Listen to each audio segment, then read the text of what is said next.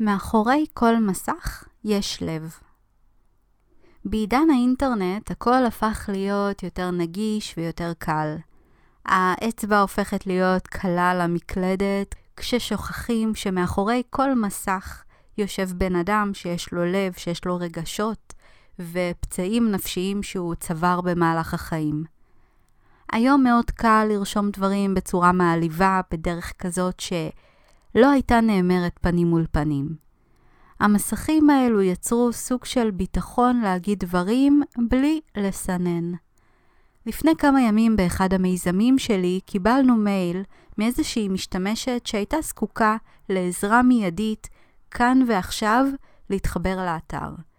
כמובן, את המייל הזה קיבלנו באמצע הלילה, ובכל זאת, לא מדובר פה בעניין של חיים או מוות. בנוסף לבקשה הבלתי הגיונית לעזור באופן מיידי ודחוף לבעיה, שיום למחרת עם עזרה קצרצרה מצידנו הייתה נפתרת, היא דאגה להחמיא לעשייה שלנו בצורה מלבבת כשאמרה שהאתר שלנו איטי בצורה מחרידה. כן, אלה מילים מדויקות. ובכוונה בחרתי להשתמש במילה המדויקת מחרידה, כי חשבתי לעצמי שמכל המילים בעולם, זאת בחירה מאוד מעניינת שהיא עשתה. באותה נשימה עברה לי המחשבה לראש שזה מאוד נפוץ היום בעידן של האינטרנט, לשכוח שמאחורי כל דבר יש בני אדם. בני אדם שיש להם לב, שיש להם רגשות, וגם בחלק מהמקרים המון השקעה ולילות בלי שינה. עוד עניין הוא שתמיד הבעיה היא בצד השני, שזה גם מאוד נפוץ. הנטייה שלנו כבני אדם, וגם אני נופלת לפעמים למקומות האלה, זה להיות בטוחים שאיך שאנחנו רואים עכשיו משהו, שזה מה שנכון ומה שצודק, ושאין שום דבר, שום מצב, שאולי, אולי, כן, יש סיכוי קטן קטן שהבעיה היא דווקא אצלנו. תמיד אנחנו מאמינים שהבעיה היא בצד השני ולא אצלנו. ולפעמים קורה באמת שהבעיה היא אצל האדם עצמו. אבל לפני שהאדם באמת בודק ומוודא שזה המצב, כן, שהבעיה היא בצד השני, הוא מתנסח איך שבא לו, או עושה איזושהי פעולה באימפולסיביות, שיוצרת סיטואציה לא נעימה למי שמעורב. למען הסר ספק, את הבדיקות עשינו, וכשיש טעות מצידנו, אנחנו כמובן יודעים להודות בכך. אבל את הזלזול ואת הקלות להתנסח בצורה שפשוט לא נעים לקרוא, ובטח שלא נעים לתת שירות או איזושהי התייחסות. זה, אתם יודעים, אחרי שמקבלים דבר כזה, זה משהו שקצת קשה לקחת אותו בחזרה, במיוחד אם הצד השני לא באמת רגיש לכך שלפעמים הגישה היא המפתח להמון דברים בחיים. לפני כמה ימים יצא לי לשמוע פודקאסט של איזשהו בחור שפודקאסטים זה אחד הדברים שהוא הכי הכי הכי אוהב לעשות. הוא מראיין המון אנשים לתוכנית שלו במטרה להביא לעולם עוד מידע בנושאים של יזמות. הוא בפודקאסטים האלה מספר על הצלחות ועל כישלונות, והמטרה שלו היא לתת לאנשים מוטיבציה ללכת אחרי החלומות שלהם, בכל הכוח. ומשום מה, כן הוא משתף, שמיילים מלאים ברעל זה משהו שהוא חלק מהשגרה. היה איזשהו מייל שהוא קיבל שהיה כל כך רעיל וכל כך מלא בשנאה, שהוא לא יכל להתעלם ממנו, והוא החליט להקדיש פרק שלם בפודקאסט לספר על זה. ובהתחלה הוא שיתף שזה מאוד מאוד פגע בו. ברמה שממש כל היום שלו, כן, אחרי שהוא קרא את המייל הזה, כל היום שלו פשוט נהרס. אבל גם לאחר מכן הוא שיתף איך הוא אימץ גישה שהיא בריאה. הוא בעצם הבין שמה שכתוב שם, המייל הזה, זה פחות באמת שלו, כן? זה פחות עליו. אלא מדובר באיזשהו אדם שכנראה פחות נעים לו החיים, פחות נעים לו מה שקורה לו. ואת כל המרירות שלו הוא הוציא דרך רעלים שהוא מוציא כלפי אנשים. ובאינטרנט זה מאוד מאוד פשוט, כי פשוט כותבים מייל או טוקבק, ולפעמים אפילו אין צורך להזדהות בשם. אני החלטתי להקליט את הפרק הזה משתי סיבות. הראשונה היא כדי להציף את העניין הזה, ואולי לפתוח פה פתח אתם יודעים, לחשיבה, חשיבה על הדברים האלה. ולהזכיר שיש מאחורי הדברים האלה אנשים שהם אמיתיים, אנשים עם רגשות, אנשים בשר ודם כמוכם, שנמצאים מאחורי המסך.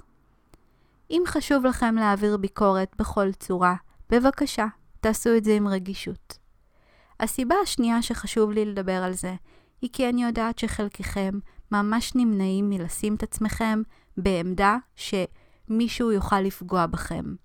זה אפילו ברמה של פחד מלהגיב לפוסטים של חברים. כן, יש הרבה אנשים בפייסבוק שהם לא מגיבים לאנשים כי הם פוחדים לתת את הדעה שלהם.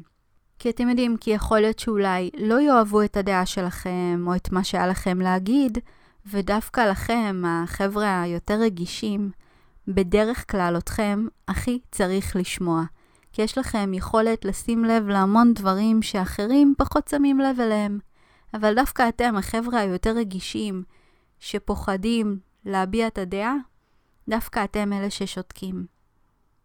אז אני רוצה שנייה לדבר על איך להתמודד עם הפחד של המחיר, אותו כנראה תצטרכו לשלם, וגם אני משלמת, על זה שאני מביעה את הדעה שלי, על זה שאני נוכחת. ובאמת, כל מי שנמצא בעשייה הוא הרי חשוף לפגיעה. אז מה עושים? האמת היא, כן, אני לא רוצה לבלף ואני לא רוצה לספר שטויות. אז האמת היא שברמה המיידית זה יפגע. אין מה לעשות, אנחנו לא רובוטים. זה ירגיש בהתחלה כמו איזושהי סכין, ולאט לאט הסכין הזאת תתחיל להרגיש כמו צביטות. באיזשהו שלב אתם תוכלו גם להזכיר לעצמכם יותר ויותר שמדובר במישהו שכנראה שוכח שיש אנשים בצד השני, או שלא ממש אכפת לו שיש אנשים בצד השני. או, כן, וזה הסוג שהכי הכי פוגע והכי זקוק לעזרה, כנראה שמאוד רע לאותו אדם בחיים, וכשהחיים באנרגיה של רע, מביאים את הרע הזה גם לאחרים. אז ככל שאתם תהיו יותר בסיטואציות האלה, התזכורות האלה של uh, הקטע שזה לגמרי של הצד השני ולא קשור אליכם, זה יגיע יותר ויותר מהר. כלומר, הזמן של הסכין והצביטות יתקצרו, וההבנה וזה ש... שאתם יודעים לנקות את זה מעצמכם מהר יותר, זה יקרה יותר ויותר מהר, כן? אבל הבעיה היא שצריך לחוות את זה כמה וכמה פעמים עד שמגיעים למצב הזה שהזמן הזה מתקצר. וזה ממש כמו שריר שהולך ומתחזק. לוקח לזה המון זמן והפגיעות לא תיעלם לעולם לדעתי, כן? אני לא חושבת שיכול להיות מצב שגם שאתם תהיו כבר מתורגלים בדבר הזה, לא תיפגעו כבר, אבל היכולת לעבור הלאה בלי שהאנרגיה הזאת, האנרגיה הרעה, תהרוס לכם את כל היום, היא כן תהיה יותר ויותר מהירה עם כל חוויה כזאת. וחשוב לי להגיד לכם באמת באמת מהלב, אם אתם חבר'ה שהדבר הזה עוצר אתכם, אתם מפספסים. אתם מפספסים המון וגם העולם מפספס אתכם. אז תביאו את עצמכם, גם אם אתם רגישים, ותזכרו שבאמת, להיות במקום פגיע זה דבר אנושי. ולאט לאט גם, אם אתם למשל עושים את זה ברמה עסקית, אתם לאט לאט גם פחות תצטרכו בעצמכם לקרוא את כל הדברים האלה, יהיו לכם אנשים שיוכלו לסנן לכם את זה, וזה משהו ששמעתי ככה מכמה בעלי עסקים, שמספרים שהם את הסינון הזה, יש להם מישהו שאחראי לקרוא את המיילים, לקרוא את התגובות, והוא פשוט מעביר, אחרי שהוא סינן, הוא מעביר את הדברים הרלוונטיים לבעל העסק, כן? לראש העסק עצמו. למי שבעצם הוא הפנים של העסק, אז הוא קורא אחרי שהתוכן עבר סינון, שכל הרעל כבר לא נמצא. אז זה גם כן דרך להתמודד, אבל באמת תדעו שאין מה לעשות, אנחנו לא רובוטים, אנחנו בני אדם, וחבר'ה, אם אתם גם מאלה שמעבירים ביקורת בצורה שהיא פוגענית, או שאתם לא השקעתם מחשבה על זה אף פעם, גם עבורכם באמת היה לי חשוב לדבר על הדבר הזה היום, שבאמת להזכיר לכולם, תמיד תהיו במקום שאתם, שאתם זוכרים שיש שם בני אדם, כן? הרי פנים מול פנים, לא היינו מרשים לעצמנו להיות כמו שמאחורי מסך. וגם אני, אני יכולה להגיד לכם מהכיוון שלי, מאחורי מסך הרבה יותר פשוט לי להביא את עצמי לביטוי, כן? לספר לכם דברים. כי ביומיום שלי, אם היינו נפגשים פנים מול פנים, אני בן אדם יותר סגור. יותר קשה לי להיפתח, כמו שאני נפתחת כאן. אז, אה, אז תזכרו שפנים מול פנים אנחנו משהו אחר, ומול מסך אנחנו משהו אחר.